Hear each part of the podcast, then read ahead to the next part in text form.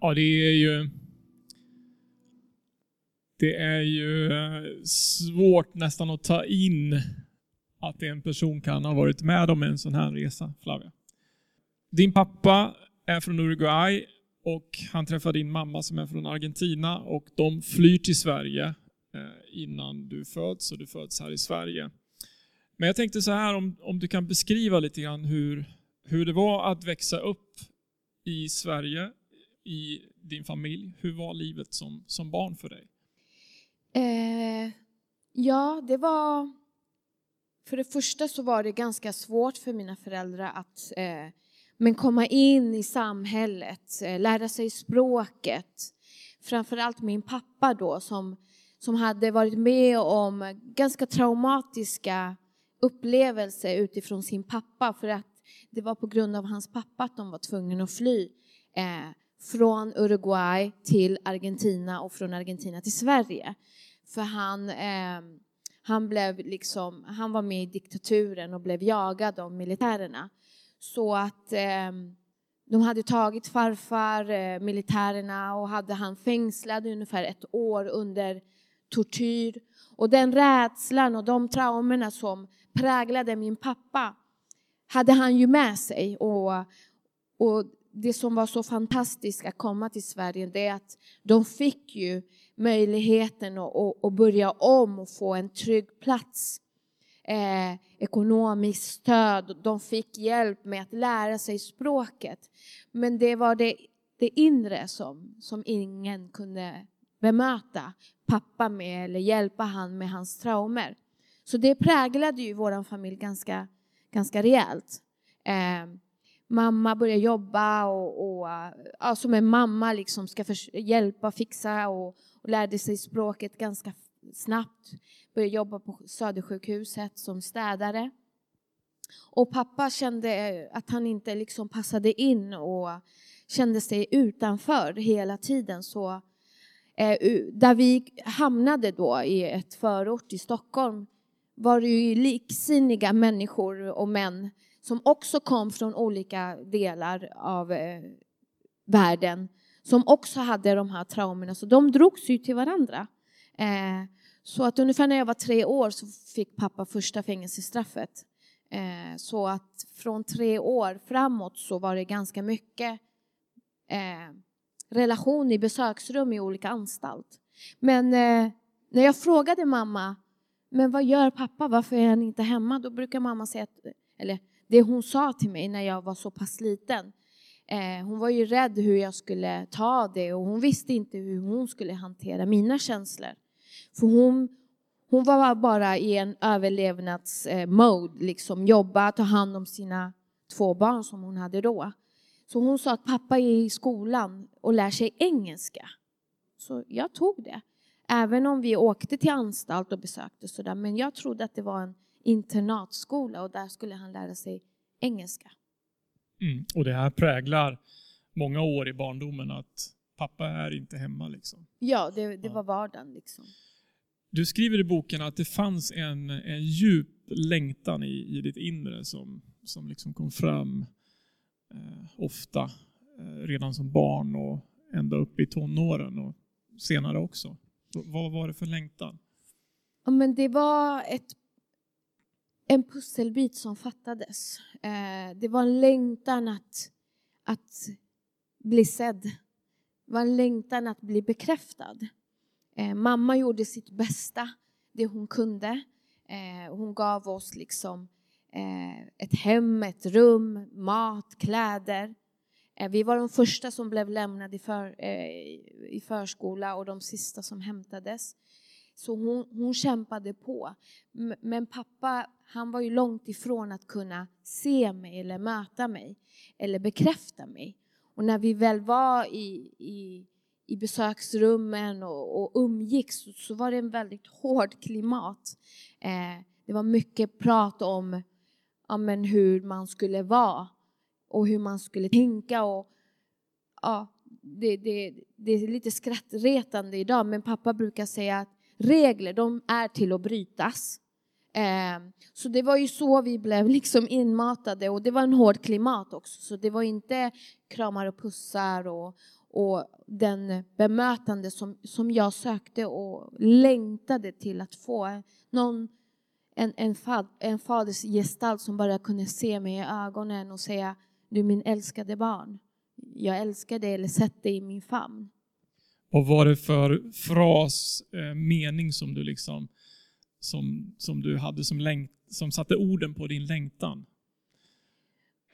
Eh, men det var ju liksom att, att se mig. Mm. Eh, att se mitt hjärta. För jag ville gott, jag ville hjälpa, jag ville finnas där. Jag ville ställa upp för min familj. Och, och det var att verkligen, ja, att någon skulle säga jag älskar dig. Mm. Sen eh, Sen är det ett år ungefär som, eh, som din pappa är hemma och ni, ni är liksom en hel familj och det börjar andas hopp och sådär. Men eh, vad hände sen? Pappa hade ju framför allt lovat mamma att nu, nu, nu skulle han lägga ner. Så att det var det fängelsestraffet och då skulle han lägga ner. Mm. Och då eh, längtade de att få ett barn till så då eh, kom min lillebror till. Och vi var alla så förväntansfulla för, för hans födsel och att vi skulle få en bror. Eh, och att vi skulle äntligen bli en hel familj. Eh, så att, kommer du ihåg, mamma fick verkar, pappa var eh, fortfarande i, i, i fängelset, men det var hans sista skede, så han hade mycket eh, eh, permissioner. Så att eh, mamma hörde av sig till eh, anstalten och pappa får komma. Så att han var med när lillebror föddes. Så det var ju fantastiskt. Och några veckor efter så kom han ut. Så vi hade så mycket hopp. Men vi visste inte att det var hopp. För vi hade liksom ingen... Vi hade inte kunnat eh, lägga vår tillit eller vårt hopp på Gud. För att vi hade inte Gud med i våran familjeliv eller i våra liv överhuvudtaget. Men det var hopp att vi skulle äntligen få bli en familj. Och det gick ungefär ett år eh, där jag eh, ja, men kom till insikt en dag när jag kom ut från skolan och var på väg hem att pappa hade gjort bort sig igen. Det var då polishelikoptrarna ekade mellan hyreshusen? Precis, det var då. Det var atmosfären kändes att det var någonting annorlunda på gång. Och uh, under det året så umgicks ju pappa med väldigt eh, unika människor. Men för mig var det ganska vanligt för det var precis de jag träffade i anstalten i den här uh, internatskolan. Mm. Men den gången så, så hände det liksom att jag är precis utanför, på väg hem från skolan och polishelikopter och det var polisbilar överallt och jag tänkte vad är det som händer och magen börjar liksom vrida sig och när jag kommer precis utanför, utanför våran port så ser jag att de kommer ut med pappa och han är fängslad och poliserna tar in honom i piketbilen och, och där förstod jag att det har absolut inte varit någon internatskola utan min pappa är boven här. Mm. Och hjälten föll i mina ögon. Hur såg tiden ut efter det här? Det var ett, ett rent helvete. Mamma bröt ihop. Alltså hon orkade inte något mer hålla ihop. Så uh, det gjorde att min mamma gav upp hoppet på allt. Och då hade vi en lillebror som var ett år gammal. Eh, vi har en bild på dig och din lillebror eh, som eh, snart kan komma upp här. Och världens finaste lillebror. så att då eh, började mamma ett beroende, så hon började dricka alkohol, eh, blanda med tabletter, med antidepressiva, med sömntabletter, försvann i perioder. Så att här var det bara att överleva, att ta hand om varandra. Så jag tog en mammaroll för att ta hand om min lillebror samtidigt ta hand om min storebror med att jag var tvungen att tvätta kläder och lära mig laga mat. Eh, Och min, min storebror hade inget val än att börja förse med det ekonomiska. Och, Du skriver i boken att han kommer hem en gång och öppnar kylskåpet. Vad, vad är det som händer då? men han var ute med sina kompisar och så kommer han hem och öppnar kylskåpet och då var det en halvtom lätta smörpaket och en ja, halvfylld eh, eh, mellanmjölk. Det var det vi hade. Och där, det, det gjorde så ont i hans hjärta. Där han tänkte, det här, det, det här får inte hända min familj, det här får inte hända mina syskon. Så han bestämde sig då eh, utifrån den situationen att jag behöver förse för mina syskon. Och du blir vad du äter. Han blev pekat mot kriminalitet på grund av att det var det enda min pappa hade med sig och det var det enda han kunde peka honom till. En del kanske skulle undra varför tog ni inte kontakt med socialen och fick hjälp av dem? För att vi hade fått det inpräglad och alltså både utifrån min familj men jag kan säga idag att det var väldigt mycket eh, utifrån förorten. Att man var rädd för socialtjänsten. För de var, de var de som skulle ta barnen ifrån sina familjer och de skulle splittra familjer. Och de var bovarna i, i, i familjekonstellationer så att man vågade inte. Man var rädd för socialtjänsten. Man trodde inte att de skulle komma in och hjälpa utan tvärtom. De skulle komma in och förstöra. I boken beskriver du hur först då hur ni som familj åker och besöker pappa men, men nu din mamma hade försökt ta livet av sig två gånger och du hittar henne de två gångerna. Vi, vi kan inte gå in i detalj sådär och det, det är ju väldigt smärtsamt också. Eh, hur du som eh, ung, ja, inte ens tonåring eller i den åldern, eh, får, får, se din mamma så här. Eh, men, men sen blir det då att du och din storebror och din lillebror åker till fängelset i Kumla.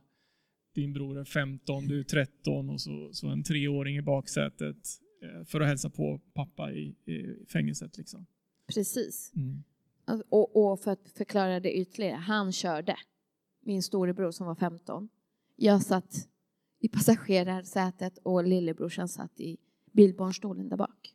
Och så åkte vi varje helg mm. och hälsade på pappa. Och sen när vi väl plingade på där i, anstalten eh, och så brukade de, ja, ah, vi ska besöka eh, den man, eh, namnet. Och så brukar de säga, vem kom ni med idag? För att vi var ju liksom alla minderåringar. Nej men våran farbror eh, Juan körde oss, men han sitter kvar i bilen. Så vi blev liksom också upplärda hur vi skulle vara professionella lögnare. Mm. Sen eh, tredje gången din mamma försöker ta livet av sig så, så är det ju en eh, bilolycka. Hon kör in, hon kör in i en eh, lastbil. Och då kopplas ju polis och socialtjänst in. Precis. Och vad, vad blir resultatet av det? Nej men då fick de ju syn på att det var eh, två minderåringar, för då hade min storebror precis fyllt 18 eh, och jag var 16 och vår lillebror var sex. Så då fick vi ju liksom veta att ja, de, de skulle eh, omhänderta oss och eh, placera oss i olika jourhem eller familjehem. Och det, det skulle ju aldrig få ske i vår familj. Ingen splittring eller liksom att någon annan skulle få ta över oss. Så att det här hände typ en onsdag. På fredagen satt jag och min lillebror på en flygplan på väg ner till Sydamerika, ner till Uruguay. Och då hade jag varit där en, två gånger på besök. Och nu skulle jag packa mina saker, lillebrorsans saker och flytta ner och bo där. Så det var ju hela, hela min värld gick sönder. Mm. Ja, det finns djup här och många, många detaljer men du,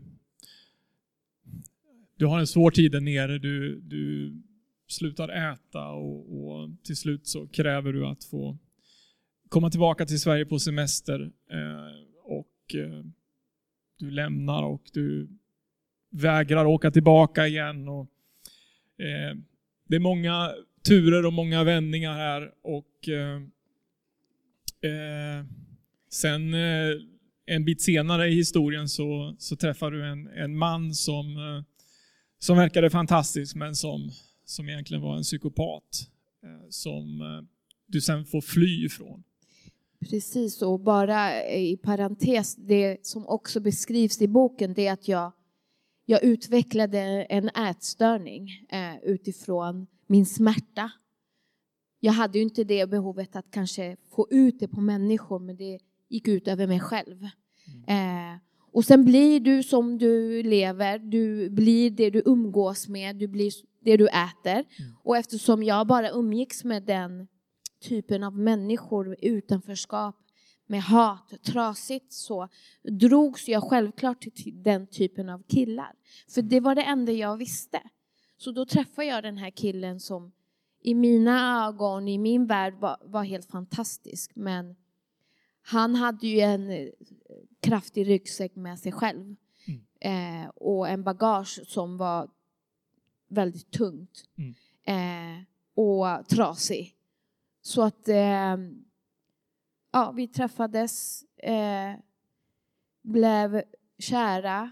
Efter ett år så började han visa sin andra sida liksom. Och det var ja, några år av eh, ja, ytterligare ett helvete.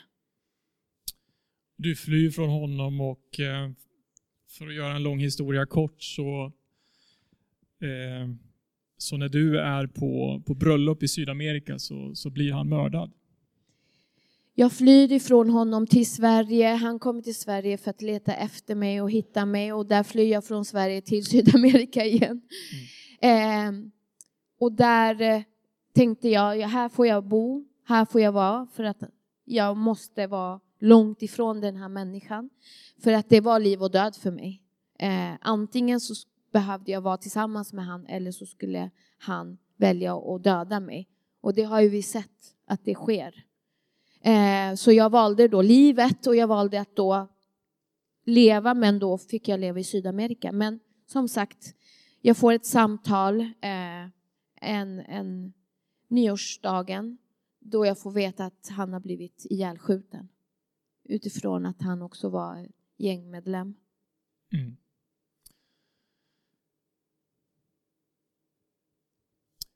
Så spolar vi fram lite grann. Det blir ju så. Eh, du möter en, eh, en fin människa. Väldigt ja. fin människa. Eh, som, kan du berätta? Ja, i alla de här äh, flykt och springande och fram och tillbaka så. Jag tror att det var omedvetet.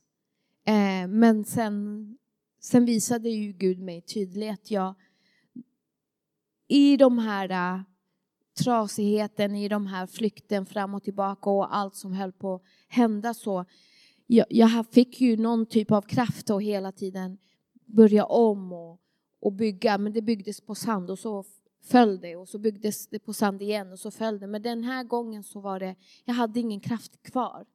Och någon, någonting i mig skrek om, om du finns, om du finns, vem du än är, hjälp.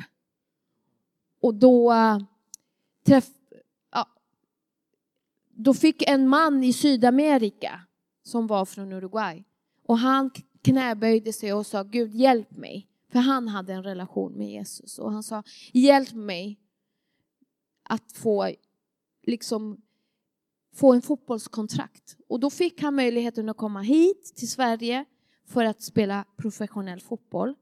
Eh, och när han eh, kommer hit så får han träffa min kusin och min kusin träff, presenterade mig och så umgås vi. Och då sa den heliga anden till honom, här är din uppdrag. Och, och så pekar han på mig. Och han tänkte, oj, hur ska vi fixa det här? och då eh, visste han ungefär eh, vem jag var och liksom eh, någorlunda min bakgrund och så. och tänkte att det här är en eh, mission impossible. Men han bara sa helige ande du får hjälpa och så får du leda och så får du göra ditt verk. Så vi började umgås, eh, vi började ha, ha gemenskap. Jag var inte intresserad av att påbörja någon relation. För jag var så trasig, jag var så förstörd, jag var så trött på eh, det jag hade varit med om. Men det var något annorlunda med den här människan. Han hade en kärlek och en omsorg som jag aldrig hade varit med om. Eh, han såg mig. Han bekräftade mig. Han visade en ren kärlek, någonting som jag hade sökt men inte hade hittat någonsin hos någon människa. Så att det gjorde att eh, det blev bara att det var som en flöde, att vi bara blev tillsammans. Ingenting var påtvingad eller liksom en kamp, utan det var som ett flöde, att vi bara blev tillsammans. Vi gifte oss och så fick vi vårt första barn. Och eh, pratar han mycket om sin tro? Ingenting. Ingenting. Ingenting. Men det hade den här eh, psykopaten, om man får kalla honom så, eh, det hade han gjort. Absolut. Ja. Eh, men eh, Leo då, han visar kärlek istället? Han eh, visar i handlingar. Mm. Allt som, som står skrivet i Bibeln. Mm. Och det var någonting som Gud sa till honom. Säg ingenting. Visa för henne vem jag är. I handlingar. Så att vi får vår första son, vårt första barn. Och, och, när jag får det här barnet, det är så mycket kärlek jag har för det här barnet. Att jag känner att jag inte klarar av. Att jag går sönder. Hur ska jag kunna älska det här barnet? Utan att det är bl att blodet, som, det, de såren som jag själv har med mig, för jag såg min själ trasig. Hur ska jag kunna älska honom och ta hand om honom utan att det som är trasigt ska prägla honom? Vad ska jag ge honom för principer? Hur ska jag vägleda honom när det enda jag har själv det är trasighet? Eller det jag själv har fått. Och det var en brytningspunkt för mig. Där jag sa, jag klarar inte av det. Och där och då började Leo berätta om vem Jesus var i ord. Så den dagen och den tiden förstod jag att hans handlingar var Jesus. Och det var så jag kunde koppla. Och när han frågade mig, Jesus kan hela dig. Han kan göra dig ny. Han kan ge dig ett nytt hjärta.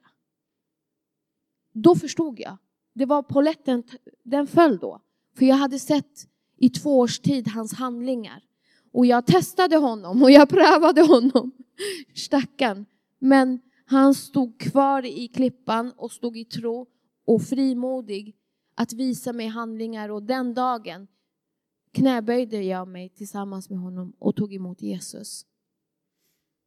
Och där startar en resa och du bara suger åt dig och kollar på, på videor, barnvideor om den kristna tron och tar, tar åt dig undervisning och går till kyrkan och bara hängivet liksom. Eh, sen är du med på en, en retreat. Hade drömmarna börjat komma innan retreaten eller för, efter där? Det var efter. Men vi kan, kan du berätta vad som hände på den här retreaten? Eh, ganska kortfattat ändå. Ja, det var som, som du säger, jag var så hungrig och törstig att få mer av det jag hade upplevt. Mm. Så att de bjuder mig och, och, då hade vi planterat oss i en spansktalande församling eftersom Leo inte kunde svenska. Och då bjöd de oss, eller det var en kvinnoretreat. Och vi åkte och där var det fantastiskt. Det var lovsång och det var liksom under, olika undervisningar och det var specifikt undervisning om eh, själavård och att, eh, att Gud kunde läka vår själ och vårt hjärta. Och, och, det, redan då började liksom jag tänka wow, det, det behöver han verkligen göra. Men under liksom undervisning och under eh, förbönen så tänkte jag, men nej, Gud, Gud kommer säkert inte se mig den här gången heller. Eller bekräfta mig. Men under allting så, så kommer det fram en, en kvinna och säger att Gud vill att jag ska säga till dig att han ser dig. Och då var det som om en, en film visade sig. Och då var det så tydligt att Gud visade mig varenda gång som barn och under allt jag var med om så grät jag mig till sömns varje kväll och, och, och sa verkligen till rakt ut till inget, tänkte jag. Varför ser ingen mig? Varför ser ingen mitt hjärta? Och det var precis de orden som den här kvinnan använde. Och jag tänkte nej, nej, nej, nej. Och, och det var liksom, någonting började inifrån och ville liksom börja komma ut. Och, och jag började gråta och jag tänkte, har jag hört fel? Och där kom otron, ja men du har hört fel Flavia, det, det stämmer inte. Och jag bara, skärp dig nu. Och så skulle jag liksom ta mig samman. Och så kommer eh, pastorn då ut ur eh, eh, ja, men bönesamlingen och så kommer han och säger Gud vill att jag ska säga till dig att han har sett ditt hjärta. Han har sett dig varje gång som barn när du har gråtit i din kudde. Han har sett vad du har skrikit ut, vad du har sagt och han bekräftar dig här och nu och där var det som den här dammluckan som jag försökte kontrollera bara gav vika och all den smärtan och all den sorgen bara forsade ut. Så att eh, det var en, en stark upplevelse och han började bekräfta varenda del av den filmen som den heliga anden precis hade visat mig. Så att det var, det var bokstavligen en hjärttransplantation som jag var med om, den retreaten. En andlig hjärttransplantation. Där han tog bort allt det trasiga, allt det som smärtade och gav mig det nya. Hans kärlek, hans liv. Och en tid, ganska kort tid efter det här så började du ha drömmar och eh, en av de första drömmarna var väldigt ja, men personlig och hade med er kallelse att göra. Eh, sen kommer det en dröm och då kan vi ta bild nummer fem på ett gäng grabbar här, kartellen killar. Eh, du har en märklig dröm. Eh, det var så att din bror var en av grundarna till kartellen och var den som tog in Sebastian Staxet under sina vingar i den kriminella miljön så att säga. Eh, och här har vi, här har vi några av, av kartellen-killarna. Vad, vad, vad var det för dröm du hade? Den här drömmen, oh, jag brukar berätta, när jag berättar om det här så brukar jag säga att eh, Gud känner mig så bra. Han är så personlig mot oss alla att han, han behövde visa till mig med päron och äpplen för att jag skulle förstå. Så han, han började visa mig i drömmar. Och den här drömmen var att eh, ja, men vi var i en bönesamling i, i församlingen och så hörde jag min röst och jag kom ut och då var det en eh, ganska mörk atmosfär utanför och då, då var min bror och alla eh, killarna från kartellen upprad, eh, eh, uppradade med hundar och det var en väldigt obehaglig atmosfär. Och så skulle jag gå dit, men då blir det liksom en tydlig markerad vit linje så som det är i liksom fotbollsplan. Och jag visste att jag inte kunde kliva över den linjen, så jag stod kvar. Men det, det, det var väldigt tydligt då för att då började min bror säga att jag skulle kliva över. Att jag skulle gå över där de stod. För att jag var deras, jag tillhörde dem. Och, och, och det gjorde liksom att när jag, jag var rädd i drömmen, jag var livrädd. Eh, men Gud liksom, jag visste ändå att Gud hade min rygg och backade mig. Men det var en dragningskapp i det. Men jag vågade aldrig kliva över den här linjen. Till slut så blir det liksom att jag säger hjälp, Gud hjälp mig. Och först och främst så jag... liksom församlingssyskonen går runt mig. Då hade jag också liksom mina bakom mig. och, och, min bror och kartellen stod liksom på andra sidan. Och så var det mycket hundar och skrik och det var väldigt mörkt och, och, väldigt obehagligt att se deras ansiktsuttryck. För det var präglad av hat och av oförlåtelse, av mörker. Och, och så började han fortsätta, liksom, du ska komma över, du ska kliva över. Till sist så kände jag att en kraft kom över mig och en eld kom över min mun och så började bara Guds ord komma ut ifrån min mun.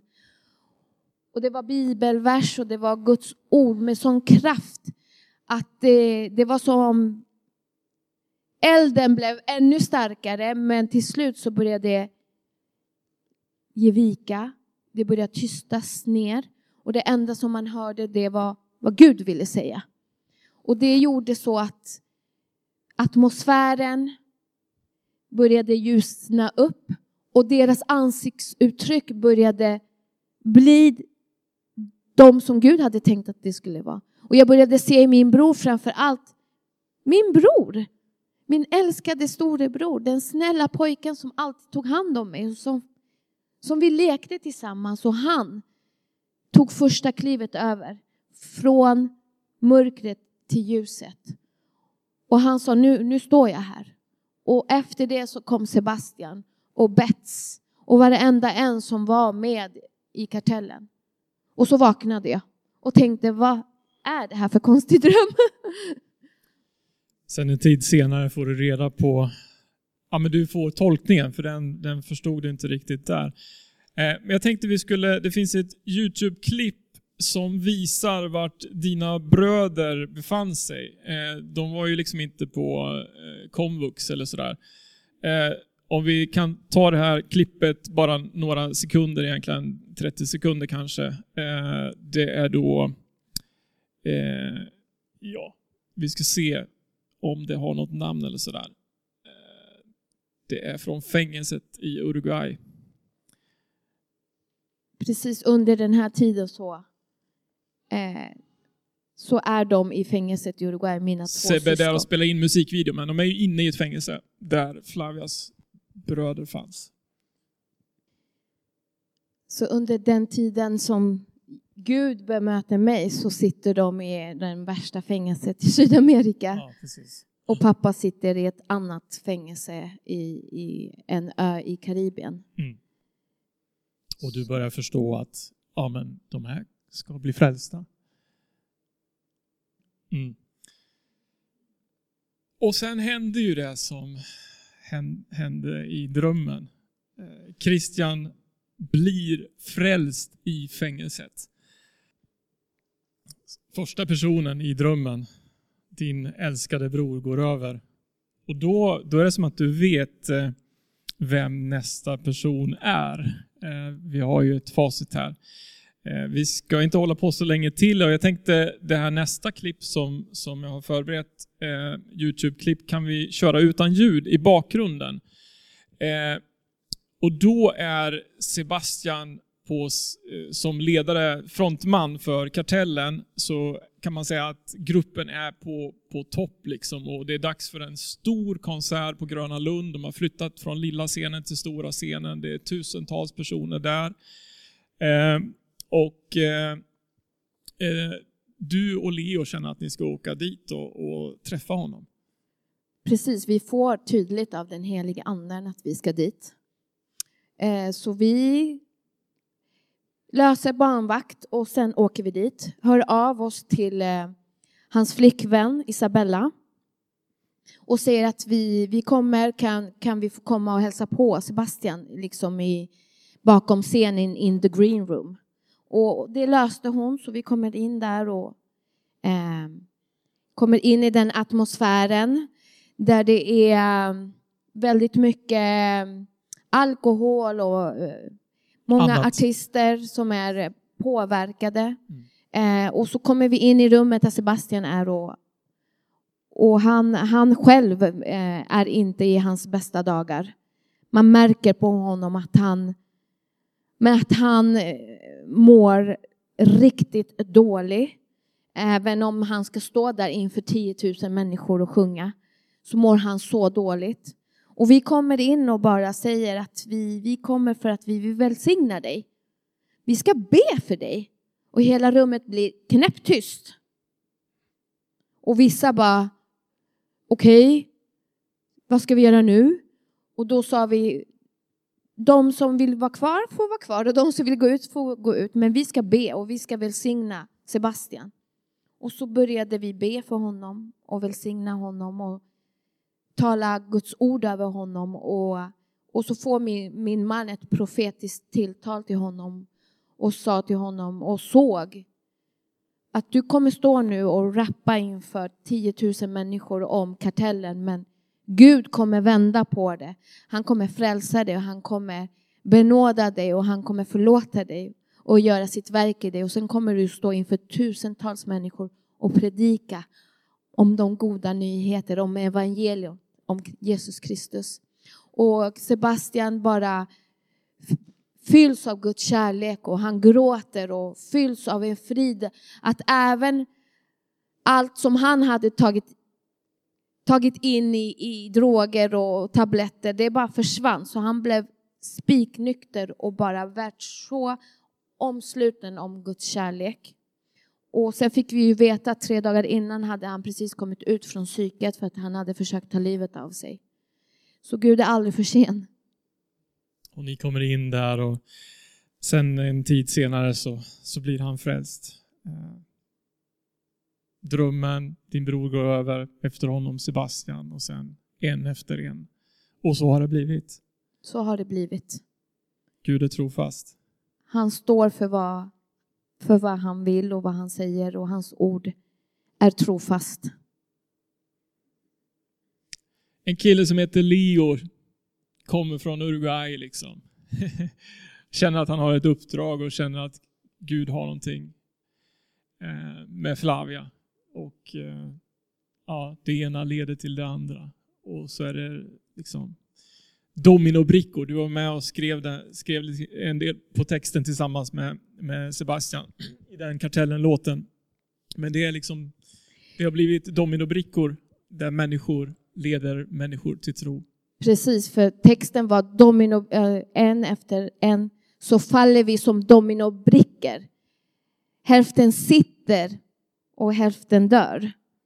Men Gud vände på det och så var det en efter en så faller vi som dominobrickor in i frälsarens famn. Ja, det är någonting annat. Det är något helt annat.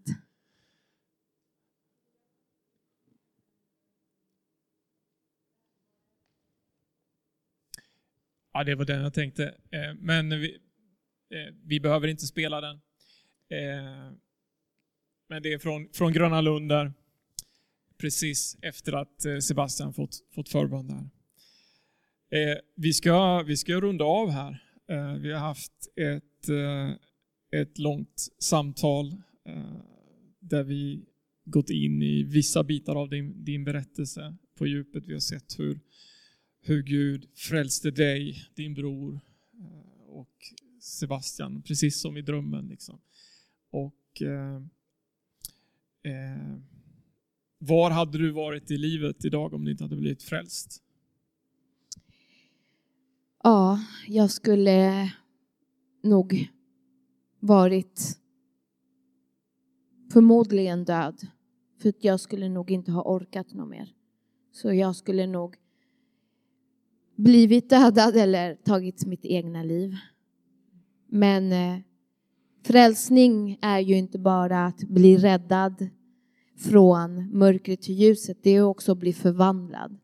Att få idag stå tillsammans med Leo och ha tre underbara barn.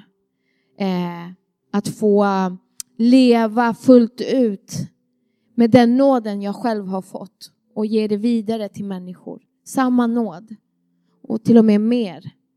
För att eh, frälsningen är idag också.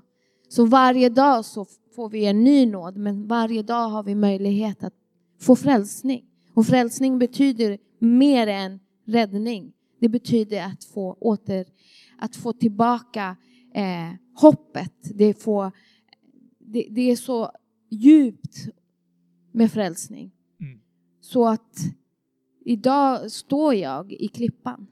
Och även om det regnar och det stormar och det åskar så kommer inte det falla. Det står kvar för att Jesus är min och min man och min, mina barns klippa.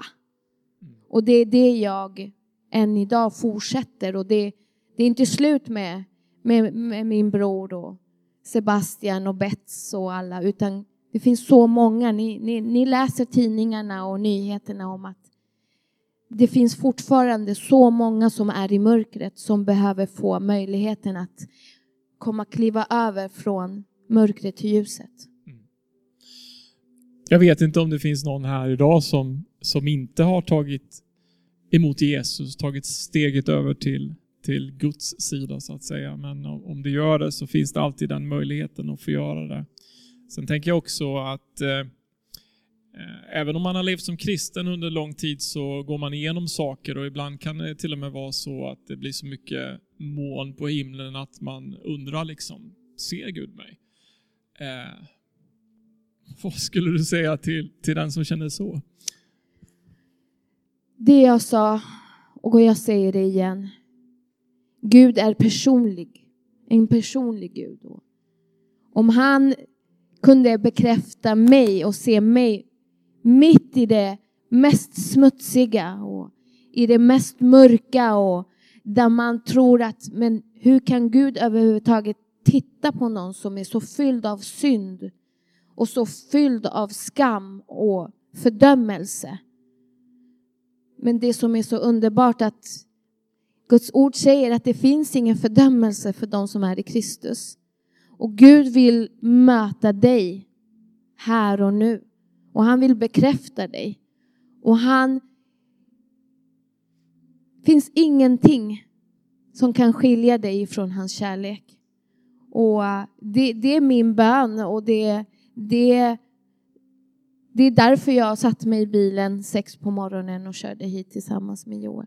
Det är för att bara komma och, och påminna dig och bekräfta för dig att Gud vill hela dig också. För vi går i den här äh, vandringen som kallas liv och saker händer. Och oberoende om du kommer från den trasigheten som jag har kommit ifrån eller har fått växa upp i en trygg och fantastisk familj så händer livet. Och där vill Gud möta dig. Där vill Gud fylla dig med hans villkorslösa, extravaganta kärlek. Och bara göra det bara han kan göra. Det är inte någon människa kan göra. Det var en tid där Leo blev använd av Gud för att visa mig i handling vem Gud var. Men idag har jag en personlig relation med Gud. Och det är bara han som kan fylla mig. Det är bara han som kan hela mig och ge mig allt det jag behöver för att sen ge vidare till min familj och till människor som Gud ställer längs vår, min väg. Och det finns för dig också. Och det finns ingen begränsning för att hans kärlek går inte att mäta. Höjden, bredden, längden och djupet. Så att det är, det är verkligen någonting som jag vill tala in i ditt liv. Att få, du får bara komma in i den här kärleksfloden. Där du inte kan mäta det. Det går inte att förklara det eller få in det i våra mänskliga tankar utan att det bara ska få komma in i ditt hjärta och prägla ditt hjärta och fylla ditt hjärta. Så mycket så att det bara flödar över. Så det, det är min tro, mitt hopp här idag. Oberoende om du är ung eller gammal. Eller om du har precis börjat vandra med Jesus eller har vandrat med honom i många år. Så är idag kärlekens dag.